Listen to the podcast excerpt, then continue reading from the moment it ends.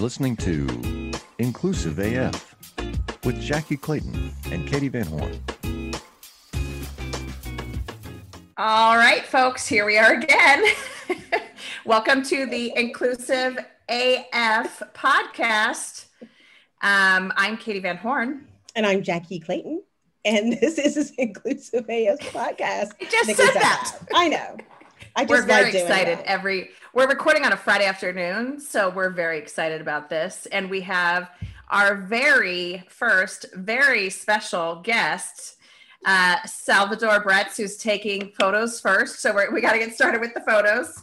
Um, Sal, thank you so much for joining us. Thank you guys so much for inviting me. So we would like to start off just by hearing a little bit about you, hearing what we'd like to call your identity story. So would love you to share whatever you're comfortable sharing about who you are. Um, let's kick it off. So my name is Salvador Bretts. Everybody calls me Sal. Um, and it all kind of boils down to what they used to call me at my old employer, J-Stick. I am of uh, both Jewish and Mexican um, heritage, and I am also gay. So they so J-stick, Jewish gay Aztec. Okay, there you go. I love it. It was very affectionate. Uh, I loved it. I owned it. But uh, yeah, so my background is I'm originally from San Diego and from Tijuana. Uh, that's California and Baja California. Um, and I am a mix from my Mexican Catholic father and uh, my German Jewish American mom. Uh, so I always grew up kind of being binational, biracial, bi theological, bi by all the things. yes. But then I settled firmly on homosexual, just like one yes. side. firmly. Good, good idea. Good idea. Yeah. Good call. Good call. Um, and I've been in Arizona now for about three and a half years. Um, uh, grew up in San Diego, then went to school in DC, uh, worked in finance in New York for eight years, then finance in Mexico City and fintech three and a half years, and now proud to call Arizona home. And we are proud to have you. so I was fortunate to meet Sal a few years ago and have continued uh, the relationship. And so I invited him on today, Jackye, because I wanted to talk a little bit about the most exciting news for us in Arizona this year with the election, how we turn the state blue. So, which I really didn't think y'all were going to go. I'm just going to be real honest. I just was like, or whatever, like just pass on Arizona because it's been a rough go. Yes. Sal. Yes, but okay. So I'm just gonna quick thing, quick thing. Oh. Here in 20 was what 17, like after the 2016 event. Mhm. So we Event. forgotten now. And uh, I was like, oh, it's a red state, it's a red state. I worked my tail off in 2018, took a month off from work. And since 2018, we had out of our Arizona has a delegation of 11 uh, people. That's two senators and nine congressmen, right? Since 2018, we had five congressmen out of nine be Democrats and one senator out of two be Democrats since 2018. So we were already on the bluer side of purple. Yes. Oh, wow. Yes. Yeah. Now we have delivered. Sorry, with that, continue. Yeah, no, no, this is exactly so. Um, yeah, I mean, I think this year has really been an interesting year in Arizona. And to your point, you know, 2018, 2018 did really make Arizona purple um, for sure. And now I think we're ready to, you know, kind of switch um, all the way blue and stay blue as long as we possibly can. Um, I think Sal might be having his. Uh, Bye, Sam. Look, I can see. Uh, we can see your reflection in your picture. I was really The- thinking you were doing his something. elephant uh, beautiful dogs have joined us so we might get a glimpse of the ladies here in a minute but um, so i would love to hear a little bit about um, you know just if you could share with us what have you been doing in the last well it, probably four years if not two years at least would love But wait, to hear a I little want to back up because Oh, you know sorry. him. I don't know Oh, him. yeah. I would like to know how you even got involved. I mean, it's not like people come out of the womb and say, you know what I want to do. You know, like like well how what well maybe. Maybe. However, how did you start? I want to know how you started focusing on these things, like focusing on politics and wanting to get involved from that perspective. Like how did that happen? Sure. Um, so I actually can trace it back to middle school, having one awesome, horrendous, brutal, evil teacher that really mm. enjoyed punishing students by every time that she would walk into a classroom and everybody was very noisy. Uh, she was an English teacher at this American school I went to in Mexico. And every time that she walked in, everybody kept just yapping and, and yapping away. She would stand at the front of the classroom quietly. And she's a, she was a very visible person. Uh, like she took up quite a bit of space, so it's not like she was invisible. And just held her hand up and started putting up finger every second. And it wasn't until everybody was totally quiet that she's like, okay, you now owe me, everybody owes me a six page paper tomorrow on blank in, in, in English. And um, not everybody had English as a, a native language. So anyway, she um, found me early on and uh, I had two older cousins who were complete, lovely people now, but in, in, at school were wrecks. So when she found out that there was a third one, me, she decided to pay extra close attention to the disaster that I was going to be. However, I turned out to be the biggest teacher's pet. And she would always have me write stuff about stuff that I cared about. And I remember writing a paper about Hillary, about Al Gore, uh, about her Senate race, about uh, the election. So for a while, it looked like I could not pick a winner to save my life. But uh, being in politics was always part of the game. And then um, when I applied to colleges, I all I ever wanted to go to was Georgetown, be in DC, be all around it. On the international side, um, I interned for Senator Dianne Feinstein in, in San Diego, who is still a senator. Like it was a while ago, and she's still she's still around. She's holding the fort down, intelligence. But anyway, so politics has just always been a big thing for me because it was just a way that I saw even as a kid that we can all get involved. We all have a say, and things can change. It's um, I don't know. It felt easier than moving the entire world. Wow. Yeah, I love that. But you are changing. I mean, that's what's so funny. You have that power, right? That people get the power to change the world. So then flash forward 2018. I okay, so I, I do love that that like um the thing is that we all have the power to change the world, especially us in the United States, that we are blessed to be in a democracy and that uh, we still have to fight for the rights for some people to go out and, and vote, but I just like to think that my role is one of I like getting people excited about voting. I like people connecting people to like, hey, your vote can make this difference, and that is everything. Like you can be like you can do this for your parents' healthcare. You can do this for your kids' future. You can do this for your neighbors. And um, a lot of people just kind of have let go of like, oh, my vote doesn't matter. And it's like, no, no, no, no. So if anything, I'm like, your vote matters. I'm here to get you excited about it. I do the craziest things to get people excited about it, um, which I'm sure Katee has seen online a bit. Uh, yeah, so when I moved here in uh, after the event, Uh, I, I, I moved to Arizona from Mexico City, but I my deal was fine. I'll come back. I will continue working in financial services, but I'm coming to fight. Straight up, like I'm coming to fight there's an election coming around and this will not stand. And little by little, this is one of the amazing things about Arizona that I can't say the same for anywhere else that I've lived.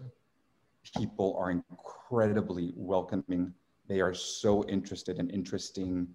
And they just, any little effort you give here has greater impact, not just in terms of like what you immediately do, but what you move a little bit and then other people around you see you do it and they're like oh i want to get involved too and it just becomes more and more. It's a beautiful place where neighbor will help neighbor who don't always agree on on everything but arizona is just a special place. Oh, I want to move to Arizona. yeah, Jackye's in, in Waco, Texas. So um, I know our listeners know that, but uh, she's still got the the Texas uh, fun. So you can move there next. I'm listening and, very and closely on how to turn taking notes. Almost um, so would love to hear a little bit about how you got involved with the the Biden Harris campaign and, and what you've been working on. Uh, yeah, so I did, I will admit that when the Democratic primaries were in full swing, um, my front yard saw a lot of different signs go up. none of which belonged to a white man above the age of 50. If you know what I mean. Mm-hmm. Until the very end. It's like I started with Kamala, then Beto got up there, then he did horrible, then Julian Castro. And all the while, everybody was telling me about Mayor Pete. And I'm like, what? Like, he's my age and he's gay. Like, no, go away. And then I heard this amazing, brilliant man speak on a podcast on Pod Save America about the kind of SCOTUS reform and the need for DC statehood. And I'm like, this guy's very, very smart. Who is this guy? I didn't tie the voice to Mayor Pete. So anyway, so I became big Mayor Pete fan and uh, got to, as you get involved with the candidate here, you end up finding other grassroots supporters that often have really great, great values. Um, and that's not to put down any other candidate, like everybody had great, great camps. Um, for me, for the 2020 cycle, it just, it put me in touch with grassroots people that I wouldn't have met maybe otherwise. Mm-hmm. And they were, we had this bond of, of hope and positivity and it, that our vibe was more about moving America forward, uh, winning the era, turning the page on Trump's presidency and uh, public service and civic duty. And it, it, was very inspiring. So from that, we kind of formed like a good group. And then as soon as um, Mayor Pete um, uh, dropped out and immediately endorsed Joe Biden, we all immediately endorsed Joe Biden and, and went for it. And um, then I kind of became known as like one of the Pete guys, um, also affectionately called one of the Booty Boys because the name's Buttigieg, Booty Boys. Yep. Yes. Um, but thank you. That's two. That's two nicknames. Two. It's like, oh, any other nicknames you want to share as we move forward? So interesting. Spanish, uh, so then it, things just kept evolving, getting more and more involved uh, in, in volunteering, and then came the uh, Democratic convention, and I ran to be one of the Biden delegates for my district. Um, I actually lost the election, but almost like an Arizona Republican, I lost the election, but I got appointed to the position anyway. That's just another McSally joke. But... Yeah, I. Indeed. Anyway, so I got to be a Biden delegate to represent Arizona at the convention, which was held in Wisconsin, but I was in my living room in this exact same spot where I am right now because of because it's 2020 and COVID. Yeah. So, so that's how it all kind of evolved. I love Pete. I love Buttigieg. And I, you know, I remember I thought the same thing you did when he came out. I was like, seriously? Like you're like five years old. Thanks. Like, mm, what do you know? And then I was like, there's no way. And I love him. I love the way he can take a beating with a smile. And you can't see it. He'll listen to it. And then he's like, oh, yeah, really? Watch this. Like, same smile and he will tear you shreds smiling. You're like, what just happened to me? It's mm-hmm. like a dirt devil. Like you're just like, you're like, what? how did we, how did he bring me back here? I've seen him do it with some of the strongest people. I've loved watching him the week of the election and the week before on Fox. I would, I was like, that's when, and then my husband and I, that's when my husband goes, I don't know. I love that Pete Buttigieg. When he saw him, the fact that he stood up, he's like, I'll take it. I'll take Fox. It's you know, it's like when somebody's gonna have to go to Fox to answer the and he's like, you know what, I'll do it. And we fell in love with them. But I'm so glad that you that's a major change. You went specifically with the idea of trying to help change the state, or was there something else that factored into you moving there? Because that sounds that's a little crazy. No, that, that sounds totally crazy. Um, so I actually um, was in a relationship with a Phoenician, and that's how I ended up coming to Arizona. Um, luckily, my tenure with Arizona has outlived that relationship, and I plan to keep it. you are in politics, aren't you? my that I'm gonna write that down for the future. So tell what tell what was it like like on the week of the election and seeing everything go down? How were you? Because I know how I was. I know how Katee was. How are you doing? well, so 2016, I experienced that as an expat living in, in Mexico City who had who I did all my voting donations because that's kind of kind of voter I had always been but um, I remember that feeling, and uh, I mean, we all have, we, we all have like some PTSD from it. Mhm. But um, I also remember how great it felt in 2018, taking that time off and working my butt off, uh, canvassing, registering voters, going back to those voters and be like, hey, did you vote? No, get in my car. I'm going to drive you over there. Like doing all this stuff. I got chased by drug dealers. I got bitten by dogs. I Mm. went places. It would, it, it- but feeling that way after the 2018 elections is very different. Like when you leave it all out on the field, you almost don't like when you're on election night, you're not that nervous. You're mostly just exhausted, like absolutely physically, mentally depleted, where you can't feel bad. You just feel empty. Mm. Right. So, uh, 2020, and I, I decided to do do the same thing. I had been getting as involved as possible on the weekends, all the free time, donations, the fundraising, as as the most that we could do during COVID. But I decided this time I'm gonna. I actually took um, a week and a couple days off before the election from work, and um, as my vacation because it's COVID. Nobody had a vacation anyway. Uh, and it started out with with phone banking, then volunteering at this event, and quickly the the Biden Harris campaign is really the biggest coalition I have ever seen, and hope I mean I hope it's not the biggest I'll ever see, but we had a huge coalition uh, of independents, of Republicans, but more importantly, that we really have to highlight for Arizona. Never have we ever had so much engagement from Lat- from Hispanic, Mexican, Chicano community, and from Native Americans and women of color across the board, most of which are Hispanic in the state of Arizona. But this is a victory about them and finally being prioritized and finally stepping up, and the the institution of the Democratic Party finally saying, "All right, yes, we will place our faith in you," and we got it done.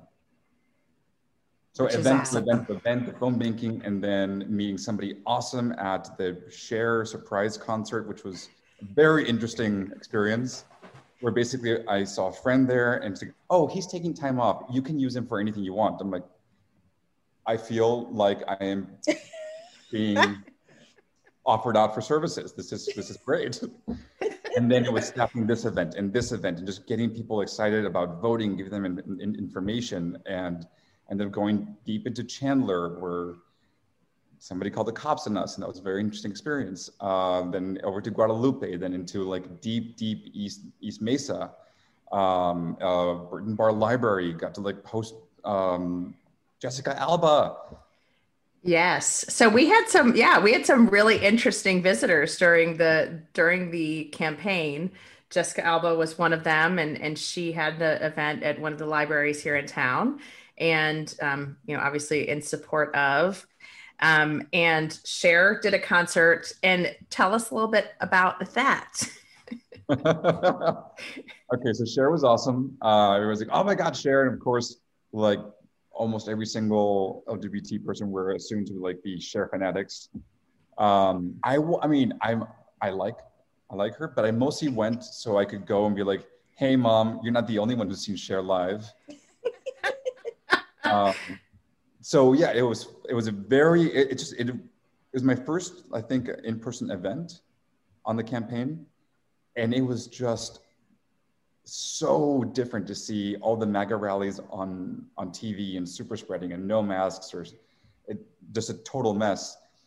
And the precise organization that the, that the Arizona Democratic Party and Mission for Arizona and Mark Kelly's campaign and all of these campaigns that coordinated, what they did in first of all they had it in West Laveen, Phoenix, which is not very central, kind of out there.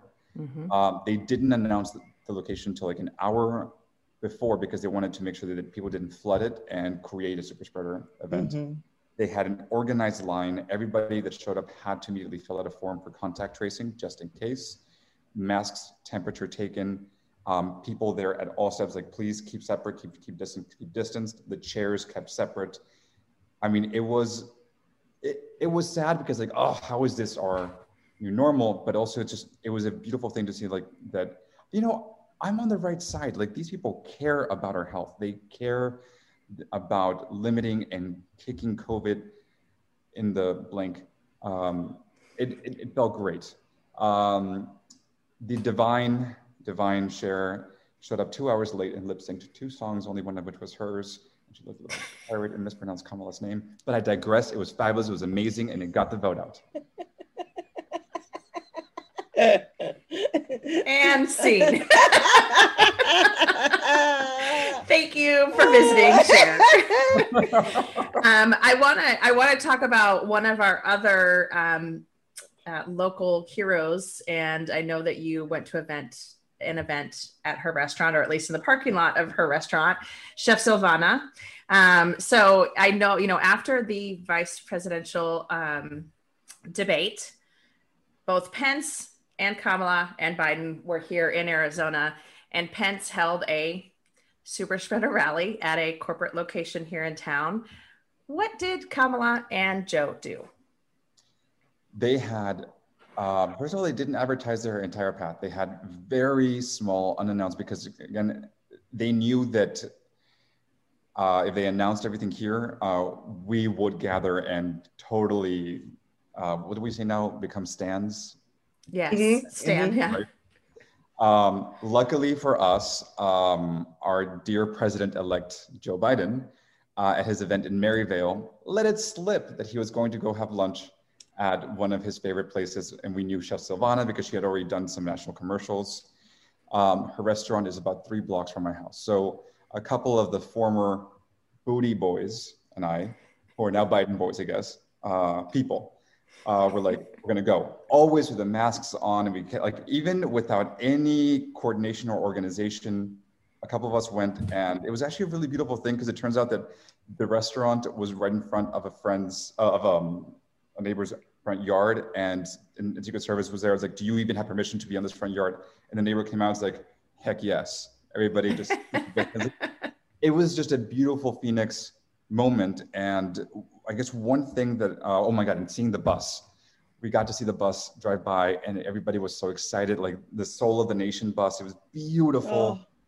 Oh. Um, and our president-elect and vice president-elect went into the restaurant uh, with Chef Silvana, and on their way out, uh, they kept their distance, and we were just like like cheering them on. It was after she had just made us so proud of that debate, and from across the street, you could see how touched they were. That people showed up they didn't mean it. They did. It was not planned. Nothing. We didn't know how close we were going to get. I honestly took my book, like Kamala's book, just in case we got like extra close. I like. I was prepared for everything, but you could see how they were truly touched that people would just show up and just. We wanted to make a point to make sure that they feel that they are are welcome, and uh, we proved that yes, Arizona is Biden country and Harris country. Absolutely. Well, I want to know something. Oh, go ahead. Well, I was just going to say, and FYI, if you're in Arizona, please visit Barrio Cafe, Chef Silvana. Amazing, amazing chef, and has kept her restaurant open or, you know, has served the community, I should say, throughout COVID. So she was making donations to hospital and um, fr- uh, frontline responders, those types of things during COVID. And so she is back open now um, and so go visit. It's awesome food and she's amazing. Sorry, Jackye, go. That was my plug for visit. the day. And I'm sad again. and I realize now I have to move to Arizona again. No, I just wanted to ask. So you said you were financial services as you started getting into this piece. So how did you work that in? I know like you know, we're inclusive AF. We have our personal opinions. There's a certain part where you're like, okay, this is my public persona. This is what this is. I don't want to mess up my business. I don't want to do this. So, how was it? How were you able to be so, you know, a lot of us don't want to come out of the closet with our politics because we don't want people to come to us and be like, oh, I didn't know you were a, you know, fill in supporter.com. Welcome, change agents, to your go to place for stories that ignite your spirit, fuel your purpose, and connect us all. We believe in the incredible power of the human spirit, its boundless resilience, and the inspiration it brings to our lives. On the Driving Change podcast, we'll journey together through the extraordinary yet very relatable experiences of some of the most amazing people on earth. Our mission? That through these stories, we might just spark change within you and awaken a newfound motivation to harness your unique gifts to make a real difference in the world. So get ready to be inspired and join us on this incredible adventure. You can find the Driving Change podcast on Apple Podcasts, Spotify, iHeartRadio, or wherever you love listening to your favorite podcasts. And so, how did you? Did, was that something you just didn't care about, or you were just like, "This is the way it is," or did, were you were you careful at first and then just couldn't do it anymore, Hmm. or neither one of Um, those, and it's completely different? If I could be allowed a little bit to go back down memory lane for a second about, Yes. um, I started working in uh, financial services at JP Morgan, the private bank in New York, right out of college in 2008. It was the worst time to go into financial services. Oh yes, In Mhm. 2008. I remember Uh, 2008. Oh, mm, got there early. Like the room's on fire. Everything's going to hell. I'm like, um, this is normal. What's going on? Anyway, so this is 2008, and um, I knew that I had actually helped to get recruited at JP Morgan through something called um, Out Conference, where the banks come and recruit into New York, fly um, LGBTQ students from all over the country to New York to interview and to help them with the resume. So I knew that I was going into a safe space, but going into the office, I still didn't know. Especially, I was on an all Latin America team. I didn't know. Um, they taught me very, very early that no, no, no, we hired you. We want you to bring your whole self to work. JP Morgan was always very, very strong on this since as far back as I can remember. And they put LGBT leadership front and center. And like it is our duty to be out to be to make it accepting and inclusive. Because if you're not bringing your whole self to work, then you're not entirely at work. And um, we want you entirely here and, and present. And Wall Street, that also means you're here 24 7 and glued to your desk. Right. But They meant it. there's a picture we want you to be here always. Exactly. so, um, and so my professional life was like a school in DC, then in New York. So the whole question about my politics, it was you're in a big bubble. Go to Mexico City, and um, it's a little bit different there because uh, I am I am a Mexican, but they view me as either like a weird expat or they just see like oh tall white Mexican. But um, the question about being out was also at, in, an issue because Mexico City, for example, has some of the most progressive laws, uh, some of which predate anything done in the states, uh, but some of the most progressive laws uh, anywhere in the country or in the continent. So it's amazing, but nobody in the world of finance, especially high finance, as some people like to say, was actually out. Um, I um, went there in a position of privilege with a great company that I have great respect for. Now I'm with BlackRock, one of the leaders in inclusion. And um, I just really went with an attitude of I don't really care what anybody thinks because I'm good with my company, my team knows me, and it turned out to be a big positive there. Fast forward over to Arizona, uh, where I again didn't even think about it because I just thought, well, I'm coming back home to the States. What does it matter? And regarding my politics, I, it's just if I live openly and I am like I am very open with my background and um, being a member of the LGBTQ community, that nobody would ever think like, hmm, I wonder what his politics are. You know that it's like we don't have to ask. It's sort of like the new don't ask, but I'll tell you if you want me to. Yeah. Um, so, but at work now, especially in private banking, where it's you're dealing at the personal level with people's financial situations, um, I have adopted a policy of I will never lie. I will never ever lie about something that I believe in or what I am or my background or anything. There may be situations where to avoid an embarrassment for somebody else or awkwardness for, for anybody, I may dance around things because um, when you grow up in our community, you know how to play around with pronouns in a way that you can just maneuver things without lying. hmm Um, I will not actively bring up things in politics. I can discuss things in current events clients ask me about an economic update without showing a, a bias. Mhm. Um, but um, people know what I'm engaged with. And that's okay. Like they, and if people want to ask me about it and get involved, I'm happy to share with them if um, they can ask me in a diplomatic way and they don't agree with me, I honestly don't take it personally. I don't take it personally. Um, it can be hard sometimes to see somebody like be super Trumpy and not feel attacked as a minority. hmm Uh, and that's something that I think that our side also has to work on. That not everybody is racist because of that. Uh, some people have just been turned the wrong way through um, uninformed use of social media and through following the wrong people. Um, it does make it a little bit hard. Not, I'm, I'm not gonna lie, but um, I make sure to keep it separate from work. And a lot of people think that, oh, how long have you been working for this campaign? I'm like, well, no, I kind of pay them to let me volunteer. right, right. Because someone asked me that today. They were like, well, how, you know, how do you bring your so, your whole self to work if, um, you know, there's like some dramatic difference of opinion with like your executive team. Like they say, bring your whole self to work, and then it's like, oh wait, but you had just asked everybody to like participate in this event that you don't agree in, or donate money, or encourage these things, and then you're like, wait, does that mean you're against me? Because sometimes it feels like most recently it's been that that feeling in the air of we can we cannot this it was like it's either this or this. It just felt that way. Um and it's interesting i'm glad you brought up like the there's very specific not everybody who um is a republican is like you know like you're saying is a hateful this or that. Not everybody who is uh democratic is like a bleeding heart wants to get donate their money to everybody either um so it's it's just interesting. So thanks for answering the question. I know it might have seemed like a weird question but somebody just asked me that today and i was like hmm oh i don't know. I don't know. I i i get nervous about it sometimes. That's why it's like when people you know follow you on social and you're like oh what did i say? Was it because wednesday was bad. I don't know what i said. Yes.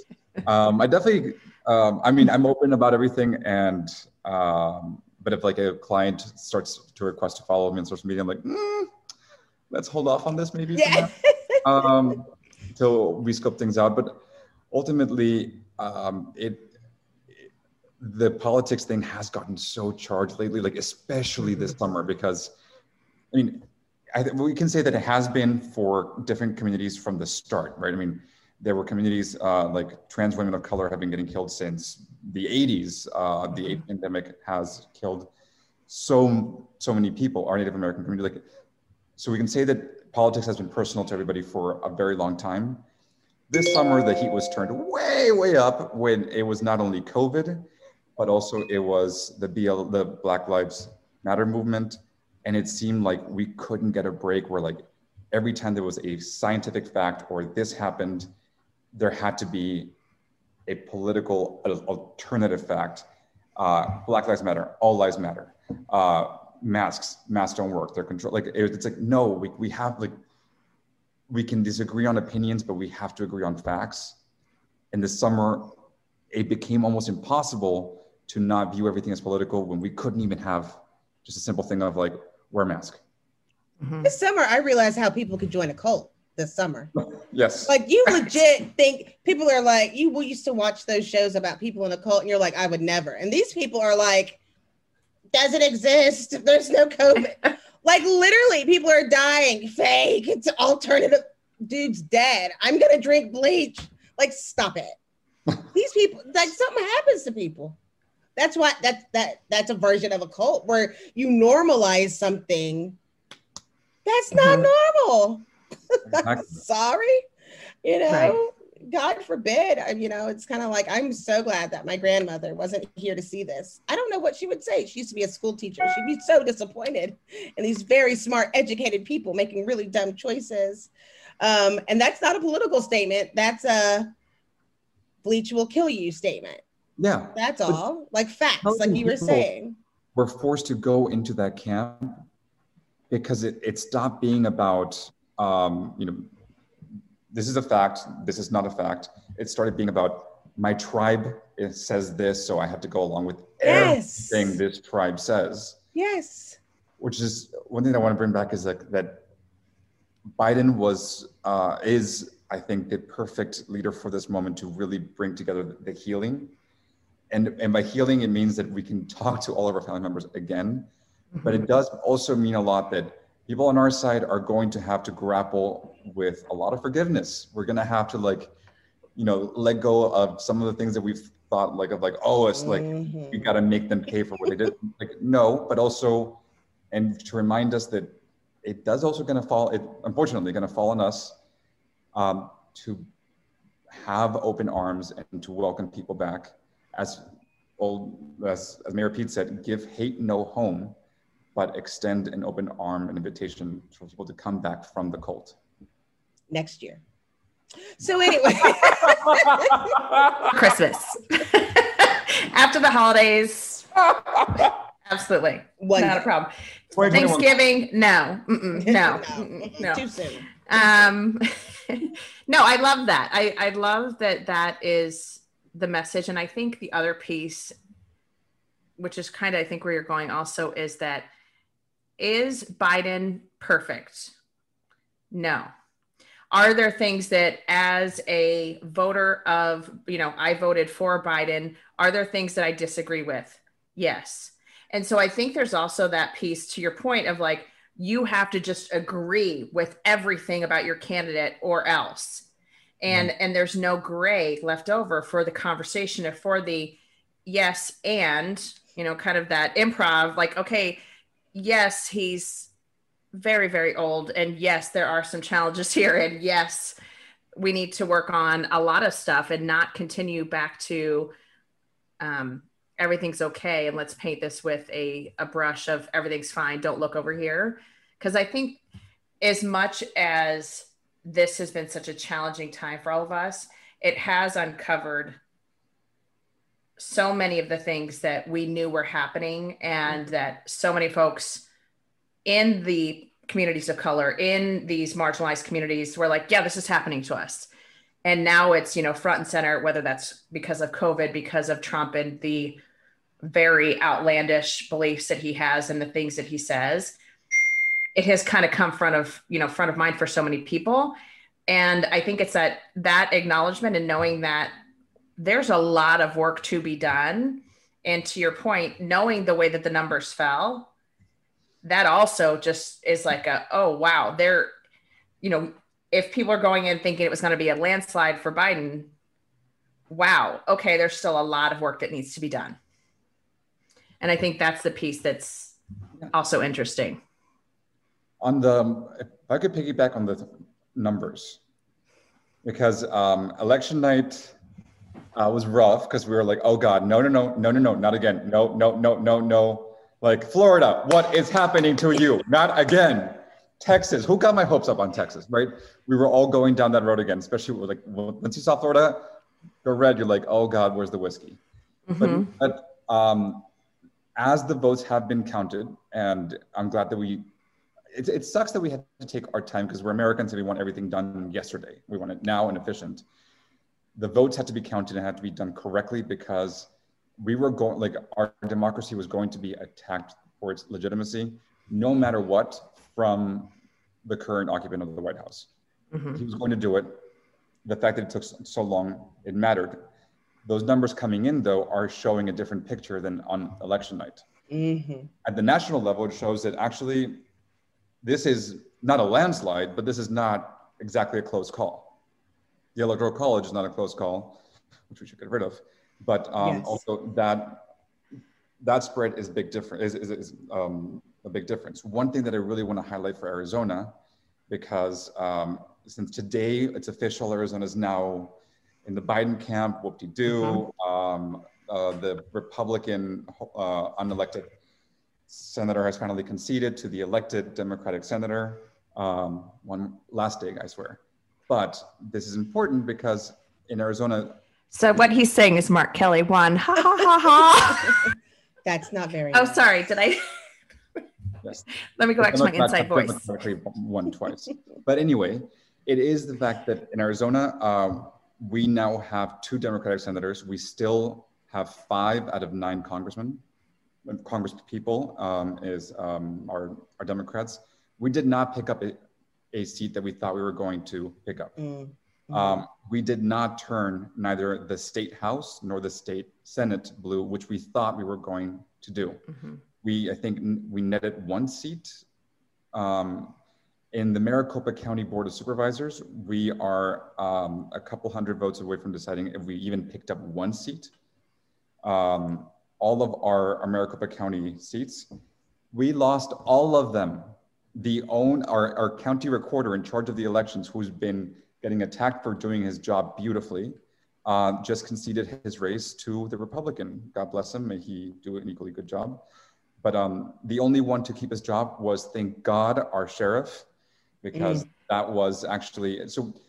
The story says about um, the about Arizona that we had a lot of Republicans that went with us on on Biden and on Mark Kelly for the Senate, and nothing else it shows that a lot of independents wanted to balance out their um, their ballot, uh, Democrat on the top and the Republican down down below. But above all, uh, one national lesson for from Arizona is that they're going to see our, our, victory and think, okay, cool, let's use this next year in Texas, use this next year in in Florida, and please, anybody who's listening, do not do that because what worked in Arizona is not going to work in Texas, not going to work in Florida, especially not in, in, in, Florida. One big lesson should be that we can look at white men and distinguish them between college educated, non college educated, urban, suburban. White women get also put into these categories.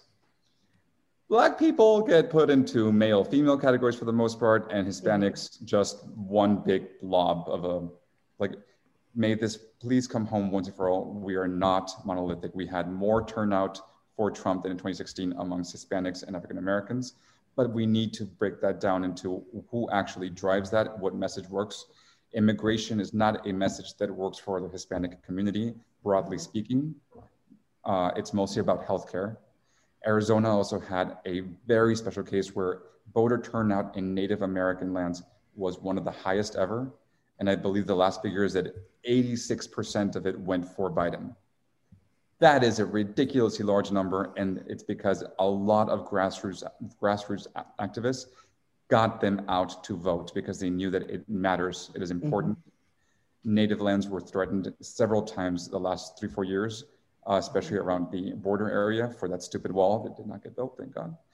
Um, these things really do matter. And one specific thing in Arizona is that the generation that remembers um, our very racist, horrible sheriff Joe Arpaio, the one that gave Arizona the worst reputation, the generation that saw their parents be detained in tent cities and really put into inhumane conditions, um, really terrible torture. Their parents, families just separated, uh, family people being deported indiscriminately, like truly disgusting behavior that generation, this was probably the first time that a lot of them were 18. Mm-hmm. Those kids who saw that happen, they remembered. And they didn't just show up to vote, they got all of their families to remember to get out and vote. The leadership of Hispanic people, specifically of women of color, like our great chef Silvana, it like cannot be underscored. Yes, it was great to have Cindy McCain also come out and give Republicans permission to mm-hmm. um, vote for Joe Biden. It was great that we had the momentum that, uh, that, that McCain was a big hero and he was seen as um, a uh, antagonist to Trump.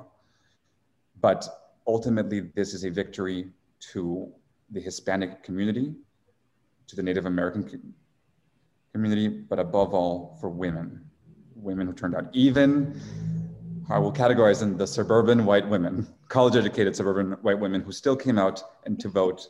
And Me and Katee say no. Yeah. no. But That's going to be a whole white women. Yeah, white women. We need to talk. Uh, that's a whole other yeah. podcast. Surviving yeah, the fifty-five percent.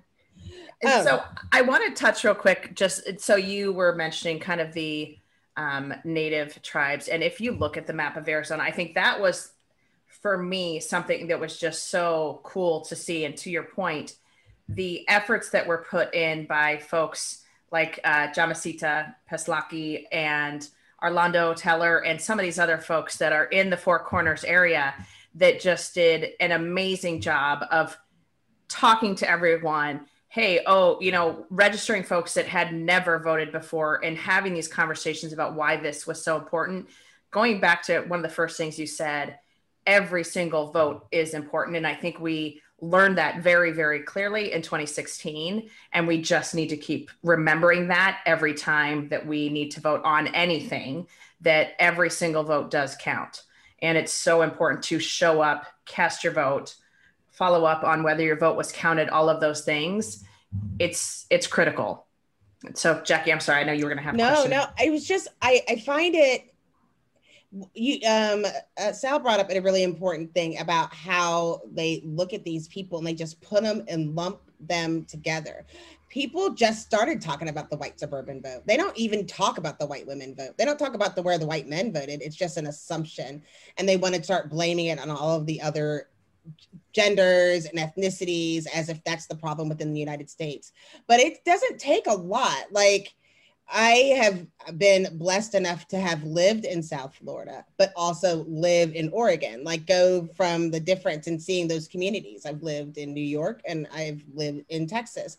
And so it's funny that people to me lump these people together. People don't realize when you're sitting in ohio watching the news and you think hispanic it's like you don't even know what it's like you know being you know a particular you speak spanish you might not identify with being hispanic. You might not identify or understand anything. I understood mexican spanish. I had an assistant from paraguay and I had another assistant from Colombia, and nobody could understand each other, and nobody knew the culture, and everybody had to explain the food, and everybody had a different note of opinion, and they would have put, and they would put us three in women of color. Mm-hmm. Right. And it was so completely different. I mean, we have to look at the disaggregate data of really specifying what that meant because you have to understand when people came over here from especially in south florida there's a there's a lot of different groups but i'm speaking specifically to the cuban groups. They became they were happy to become america to get away from cuba. A lot of people were like i'm cuban american but now it's part of the american dream which trump was mm-hmm. trying to say. And then there's other people that are still trying to hold on to their culture but don't have a florida that they can hold on to their whole culture. And so you have these little pockets in different places throughout the United States. And so it's just interesting to see. It's funny when you have somebody say, like, oh, the Hispanic vote, and you're like, okay, are you i mean i'm from i'm from the virgin my family's from the virgin islands and Katee was like where's we were just talking about it no it was somebody at work where's the virgin islands i go oh, it's across the street from oh Puerto i was Rico. like i did not ask you it wasn't you it was not you But she goes, "Where's the Can Virgin you show Islands? me a map, Jackye?" I can't. I go, "It's across the street from Puerto Rico." And she goes, "No, really?" I go, "No, really?" And she goes, "No, really?" I was like, "No, oh really. my goodness!" Like that's Puerto Rico. She's like, "But they don't speak Spanish," and I'm like, "Turns out, some people do actually." Just not the ones you know. Do you know? No, it's so crazy that we do that, and and we have to that's a part of being inclusive AF so that you can say, yes, this you might put me under this heading. I'm also a mom. I'm also a fan of TLC. I also am a meat eater. I'm also all these things. Before you try to decide what my politics, you look at my gender and my ethnicity and where I my state or my zip code, and you think you have it all figured out. And if we could embrace people as people, I feel like people would vote more if they felt like they were respected instead. Of, that's why their vote doesn't count because all I am is a Hispanic vote. All I am is a suburban woman vote. They already told me on the news what I think. So why am I voting? And if we could just respect people as people and stop putting them in places. But I will say the other thing that was cool, kind of, is that they allowed people to not, in Texas at least, I don't know if this is everywhere, that you couldn't vote straight ticket, which was great because people had to look at the different issues, but it also allowed people who might have gone straight ticket the other way in a Republican way. Um, but I think that's why we keep seeing the difference in the House and the Senate, where it's like, wait a minute, the president. I was just like, I keep holding out on all these places, like maybe the vote so we can, you know, swing it mm-hmm. in our favor like they voted for Biden, but they didn't on the rest of the mm-hmm. ticket. Mm-hmm. So it just shows we do have area people are going to start. I think it's a good opportunity that people know you don't have to do that so that we can get some good politics and not have to vote straight party, but what we really need to do, whatever candidate is going to be able to support those things. I think it should be interesting. It just, you know, in my life, it happens to be the Democratic, but you know. Yeah. The Jim Stroud podcast explores the discoveries and trends forming the future of our lives. Brain to brain communication, robot bosses, microchip implants for workers, and artificial intelligence replacing human workers are all happening now. If you want to know what's happening next, subscribe now to the Jim Stroud podcast. Well, and I, I think choices. that the numbers, even, you know, I think so many people have mentioned this the way that they were bucketing folks on election night of who voted for who and and erased so many cultures so many groups. I, I don't think like i think it was cnn that didn't even like acknowledge asian americans in any way shape or form. And so it was like do we that's another asian americans whole in the wait what? Well so the, this is one thing that actually I, I want to say like put it on on both slides like of the 2020 campaign thing. You would see in some some mega rallies some poor lost folks who were like Latinos for Trump, right? On the Biden side, it actually made me kind of proud to see all the difference. First of all, like just how creative people got, especially like true creatives who were at home way too much during the pandemic.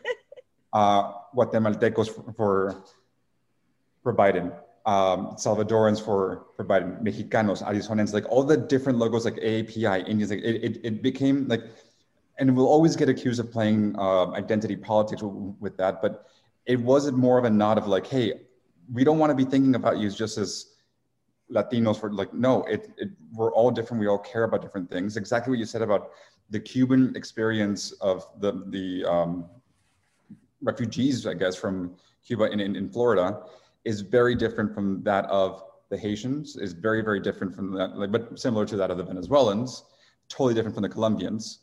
Mm-hmm. And also um, in the Hispanic community, like we use it broadly, um, we also have to be honest about the fact that we do come with some heavy, heavy racist baggage of racial socioeconomic hierarchies in Latin American countries that we often don't talk about because we get grouped into like as Hispanics and we're minorities but it cannot exactly like we need to do, like we need to stop it but it does need to be acknowledged how latin american groups look down on each other in this country. It's a caste uh, it's a caste system. It's yes. like it's a I mean, caste system part, and yes. Yeah i mean it's it's just similar to that because it's like hey aren't we all nope. It's like because you're over here and people's last names and i know what that means and you must be uh and you you know. It's oh, it's and and skin color still matters a yes. lot in Latin America. Yes. And, and as inclusive as um, we all try to be on the Democratic side here, like it is a reality. It it's still happening. We have to put that aside, have it like just not like just squash it. Mm-hmm. But um, I feel it does feel like we are moving towards progress. Mm-hmm. Um, and I mean, how how do you guys feel after after the summer? I mean, is this where you thought you'd be after the summer of COVID and um, and racial justice protests? I think we were going to be in Vegas. yeah, we weren't going to be here at all. anywhere, anywhere but here. No. Um. So I would say, you know, for my the work that I do, so you know, doing diversity, equity, inclusion work with organizations, the you know, COVID shut the faucet off completely because every company was looking at reducing headcount and saving money and all of these things. And so budgets for diversity initiatives were non-existent. And then with the social uh, justice issues that came up, the murder of George Floyd, the murder of Breonna Taylor, all these other things that continue to happen, um, it was like no it's go time. And we all need to get on you know get on board of this conversation and have these conversations. But so that is great. And so companies are paying attention but it's also the the first couple of weeks after george floyd where everyone was invested in learning and unlearning and going and reading the books and going and understanding more. That has absolutely slowed down and that's the part that i think needs to continue is our own education and our own learning because i think there's just a piece missing there of it's still that if it didn't happen to me it doesn't exist.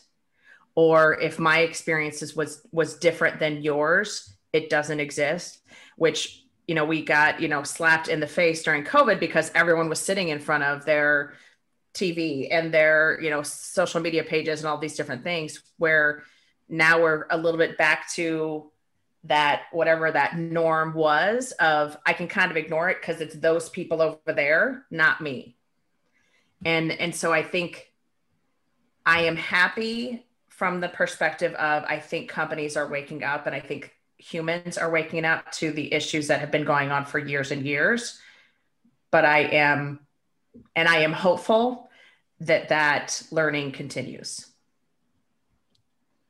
how I, I love that and I, I i totally share the concern that like oh my god i hope it wasn't just a like immediate reaction and now just uh, like a fad. Mm-hmm. like how can we keep it alive without having to depend on more crises and more senseless deaths?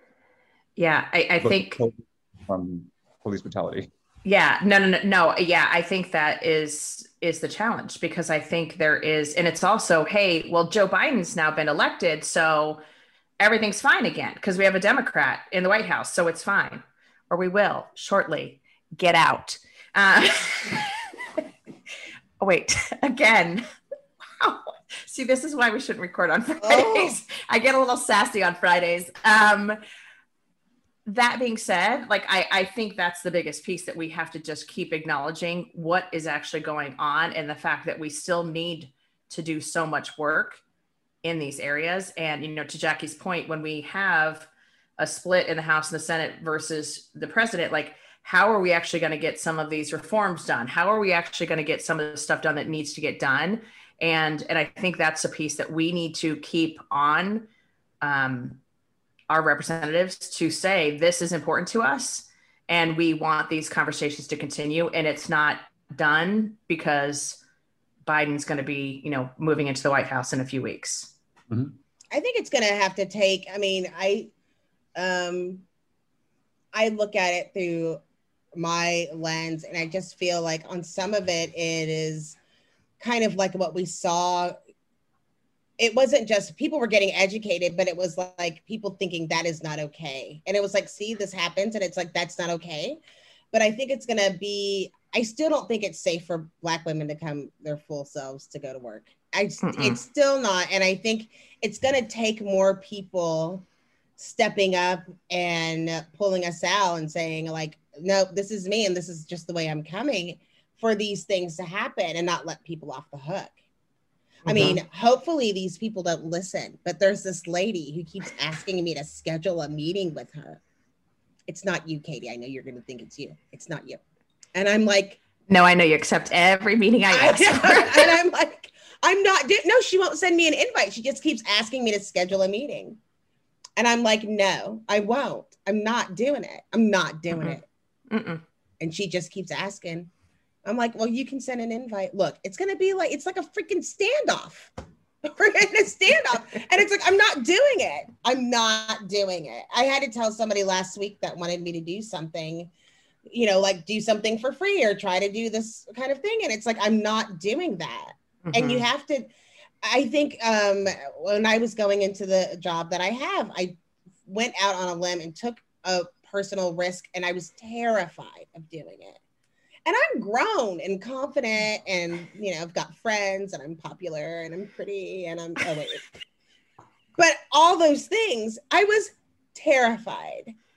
And Katee was like, "You have to, you have to," and I was like, "I can't do it." She was like, "You're gonna have to. Like, you'll be fine. You're gonna have to." And but it takes people doing that of stepping. See, Sal, it's not just you that. oh, whoa.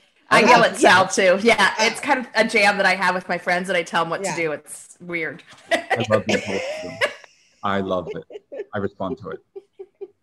When a woman tells me what Sorry. to do, I'm like, she's like, "Do it, do it." yeah, Jackye. If I'm allowed, can I ask you a question that Yeah. Uh, to kind of tie a couple of things that you said that you said that it's still not safe for Black women to bring their whole selves to work. Yeah. I said earlier that like that I was told like you bring your whole self to work from an LGBT perspective. Um, and one thing that I wanted us to touch upon is um, representation and visibility. Is that we now have Kamala Harris in in the White House as well, and that means a lot to girls to to women, but to little girls everywhere, to kids without uh, with a gender non-binary expression, to of, of South Asian descent, of African American descent, of African descent. All of this really does matter from a young age. But uh, when you said it's still not safe, question, I felt it was safe to bring my whole self to work because I saw leaders in my organization that were uh, gay as hell and who were a little bit like they were flamboyant, they were fine, they were accepted, they were a little feminine, they were themselves and they were accepted, they were respected, they were given their seat at the table. And if anybody disagreed with them or challenged them, it was on the merits of what they said, not on uh, the fact that they were wearing pink socks with a light blue tie. Like, you know, would that, like, is that something that is going to make a difference for that next part of the population? I think this is what's different with what Kamala, what Kamala is doing, and this is the difference, and you'll see it. It's the reason why she, and it's not like we're best friends, so this could all be wrong, but why she came out to Mary J. Blige, she didn't come out to Beyonce. She didn't come out to like some other group that means like people naturally would have known. It's a very specific song, very, very specific reason because she wasn't selling herself out. All the people that she went to school with, all the people that supported her, all the people in her sorority and people that went to Howard, all will hold her accountable all of those brown folks in LA will hold her accountable of a don't forget where you came from mentality. It's why she can wear Tim's and not feel anything about it. When she's walking from her plane, she didn't have her little Prada dress and suit on. And so she's going to have to do it, but it's just not fun. The person that I've seen that's brought her full, complete self to work who used to be the diversity and inclusion person for Target, who I loved. And then she left and she went to Essence, which is great. But at the same time, you're like, well, that doesn't count. So you have to go back out there with the white people and show them what black people are like so that they'll like us. And now you're with all the black people and now they accept you, of course.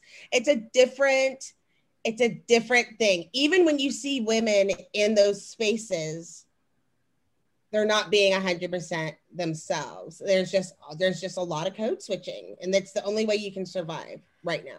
I think that'll change the more she's herself in her job as vice president but we all are going to have to deal with the repercussions of all black women adults mm-hmm. are going to have to deal with it whatever happens you know it'll fall back on all of us okay so i have it, two comments hold on sal i have two comments number one caroline wanga is who you're referring to from yes. who is now the ceo of essence fyi yes. which is so exciting and she's going to clean up some things There's that were going on there. There's some yes. work to There's be done there. And she is amazing and I adore her.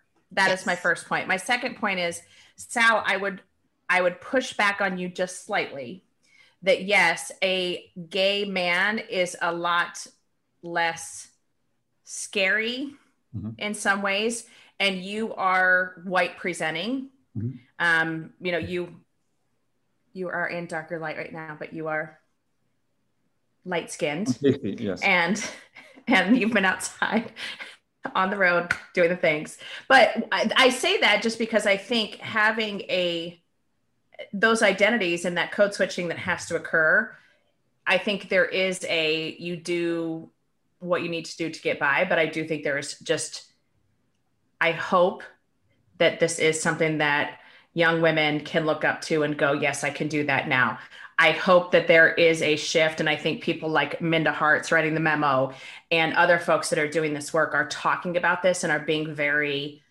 um, upfront with this is not okay. We want to be ourselves at work and we should be able to.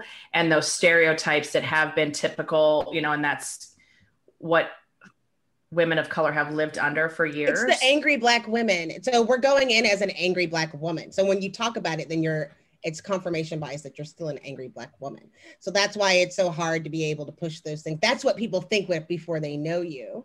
Mhm. So they so if you say, I'm not having a good day, and they'll be like, Oh yeah, well, she's angry because you know she's black.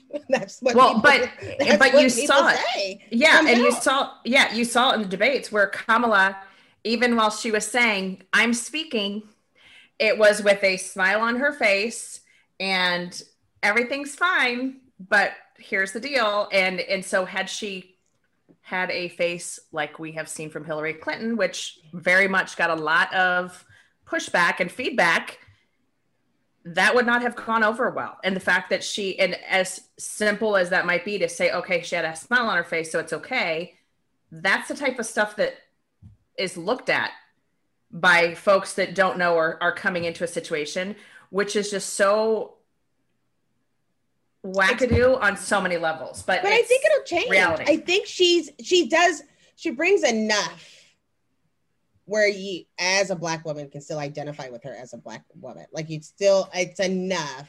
Mhm. And she I don't think that she I've never seen who I would think even though I know probably deep down it's there's a little bit of code switching, you know, but she's mm-hmm. always been authentic and she will bring herself. And I'm not kidding about her just just the fact that she wore Chuck Taylors. You know. I do wonder if the thing. sale of Chuck Taylors went up when she showed up with those on because I, I would guess that they did. I thought it was Who when I started wear a good them. pair of campaign Chuck actually had a Taylors? T-shirt of like like a creative one where it was a bunch of, of aviators and those shoes as Mhm. code for Joe and Kamala and, and Momala Kamala. Yeah. That like that was her her signature, and that's so cool. I just remembered something. Um, both of you have a shirt that's the same. And I I know this to be true. The Me and Sally Kamala have shirt. The same shirt. Yes, you and Sal have the same shirt. The Kamala shirt, the one that's like in like cursive, black? like it's black with white lettering. Oh, I don't have that shirt. I have the Joe shirt. No, I thought I saw you with the Kamala shirt on the other day on social media. No, but I, when it gets here, I'll put it on though. Okay. And when it does, I would like pictures of the two of you and we'll put them on social media together and it will be perfect. Um, Sal, I totally cut you off earlier. I am No, so no. sorry. What what is there what else would you like to share? So on on on on that note, there was one day when um, the day that Jessica Alba was in Arizona, we had an event for her at uh, Burton Barr Library, and uh, it was great. That day, I had on a T-shirt um, that uh, was special design of, of of Kamala at like four or five years old, and it said in, in in this cool font, "The first, but not the last." And then a couple of other people also showed up with that T-shirt. It was like a popular one during the campaign, right? Mhm. and then turns out that Jessica Alba was there with like uh, her her best friend. Her best friend is an incredible creative. Name is escaping me right now. She designed that shirt for her and for the campaign. Oh So- wow. She immediately was like, "My friend designed that shirt." We're like, "What?" Yeah, that, that's that's me. And she was wearing it. A couple of people were wearing it. It's like, okay, socially distance, super selfie and mask and everything. But like, it was just it was a really cute moment of of of like when you just oh like there was just so much love in this campaign. Well, and I it's wanted to- real. It was real too. It was a real moment of, oh hey, look, I did that. That's so awesome. I love that. It's a very interesting fun fact. I, I, I don't know why I didn't bring it up earlier. In the um, people who are deaf or hard, hard of hearing, you know, when you are a president, you they come up with a sign, a sign for you. And for people who liked Trump, it was one, and for people who didn't, then this was the sign for President Trump, like his hair on. So they decided, and I don't know who they are, that this would be the sign for Biden because of his aviator glasses. But people in the Black community, because this is also very close to the sign of the Crips, it just it's not fully this, but it's close. And then so there's like this whole debate on if they should use that sign for President Biden. Fascinating. I'll let you know how it goes. But that's the thing that was going on because they were like, we should pick another sign to represent Joe.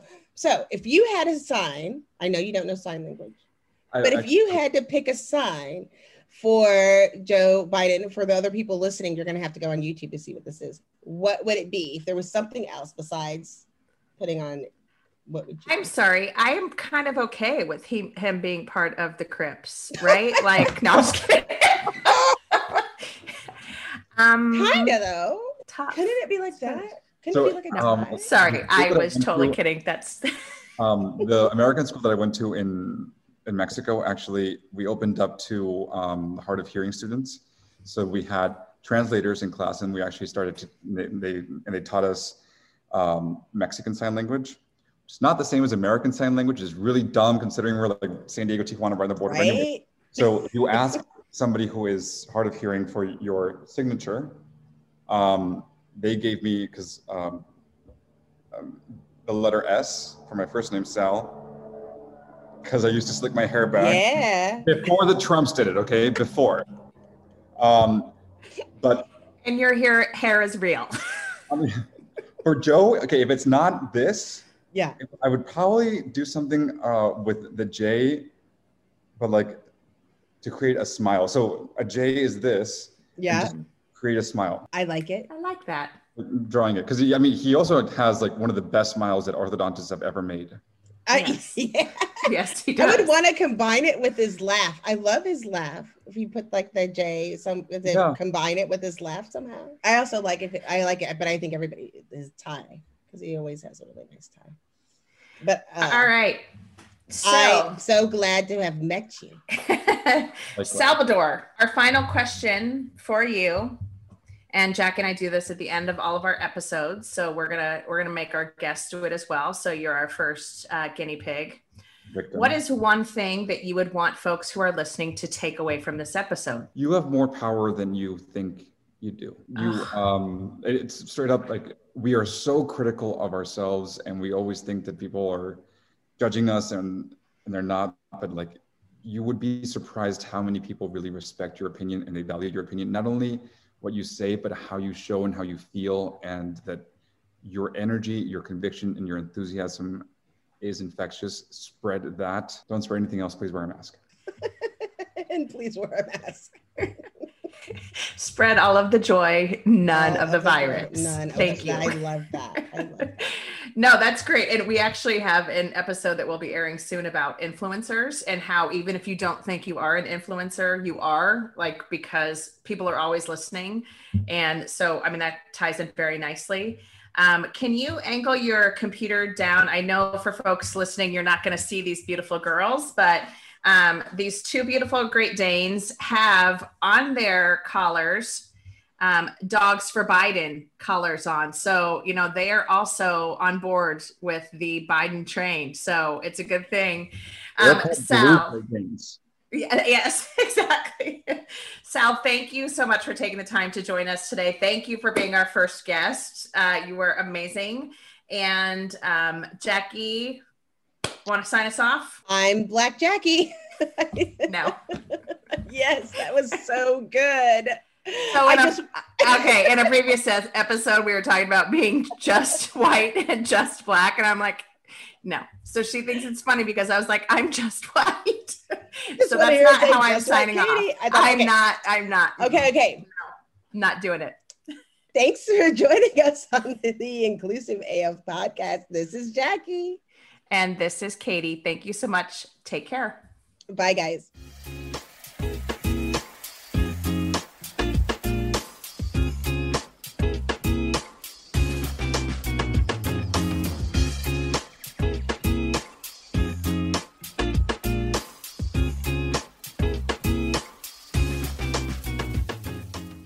Hi, my name is Sarah, and I want to tell you about my podcast called Can I Offer You Some Feedback? I'm a business consultant and executive coach with over 20 years' experience in change management, leadership development, and naturally providing feedback to high performers. My podcast is for those of you who have a complicated relationship with feedback, whether giving, receiving, avoiding, or seeking. Feedback is essential for our development. In each episode, you'll hear from real people across industries with their ideas, perspectives, and best practices on feedback. I'll also be sharing business bites with you simple explanations of organizational tools, management techniques, and leadership philosophies that will help you and your businesses thrive. You can listen to Can I Offer You Some Feedback on your favorite podcast app or learn more at evergreenpodcasts.com.